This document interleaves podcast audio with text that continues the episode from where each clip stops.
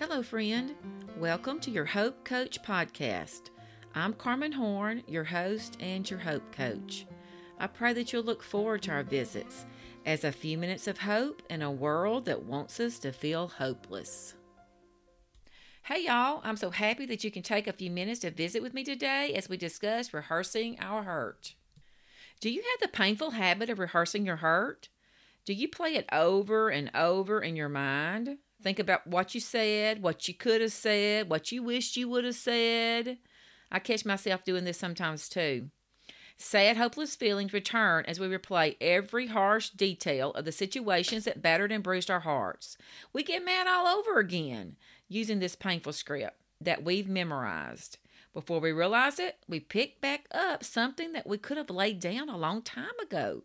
It's so easy to do, especially easy if our heart is new or the pain inflicted on our heart was especially brutal. Did you watch the movie Steel Magnolias? If you did, you're going to get this reference.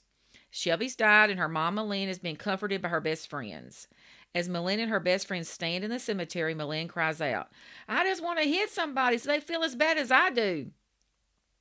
The feelings in this scene in Steel Magnolias tugs on our heartstrings for many reasons. Gosh, it just makes me want to ugly cry. And one of these reasons is that many of us have been so hurt that we want the one who hurt us to feel as bad as we do. Not only are we rehearsing our pain, but we're rehearsing our feelings of revenge. When we replay bad memories, we aren't hurting anybody but ourselves. We got to let that stuff go, y'all. Forgiving and moving forward does not mean that we were any less hurt. I mean, we didn't get a lobotomy. We're not going to forget our hurt. But for me, time has helped because I've continued to replace those bad feelings with God's truth. Forgiving just means that we want to live our life with joy and peace. God says vengeance is His territory. We can choose to guard our hearts. Second Corinthians ten five tells us that we can take our thoughts captive. That's right. We can boss ourselves around and tell ourselves, "Stop thinking what you're thinking." Self-control is a fruit of the Holy Spirit, and as Christians, we have the Holy Spirit to help us. I mean, sometimes I just shake my head and say, "Carmen, stop this right now. That situation's in the past. It's over. Why do you want to rob your day of joy by thinking about this?"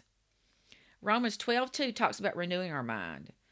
So how might taking our thoughts captive and renewing our minds look in real life? Well, like I said earlier, talk to yourself. Boss yourself around. I forgave that. I will not rehearse those hurts. Now, you're going to have to keep this one on repeat because you're going to need it. Pray and communicate your struggles with your Heavenly Father. Read Christian books and seek counsel from godly men and women. I want you to remember this. We forfeit our peace when we rehearse our hurt.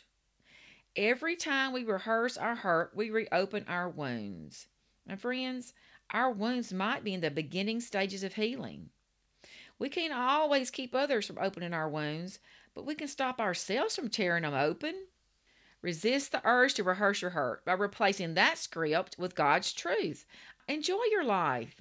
Y'all, it's so short. We have the power to choose.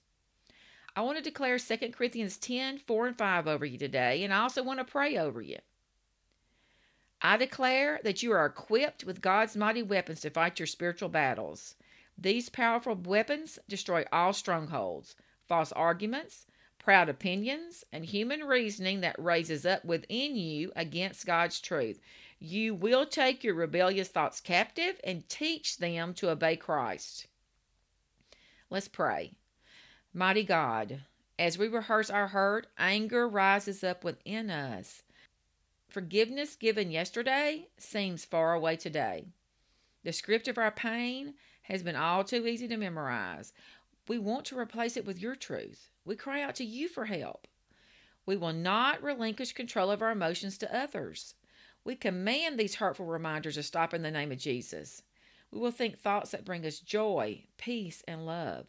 Fill us anew with your Holy Spirit. We need His equipping to fight. Thank you, Lord. In Jesus' name, amen. It's so good to visit with you today. I'll see you again in a couple of weeks. Bye.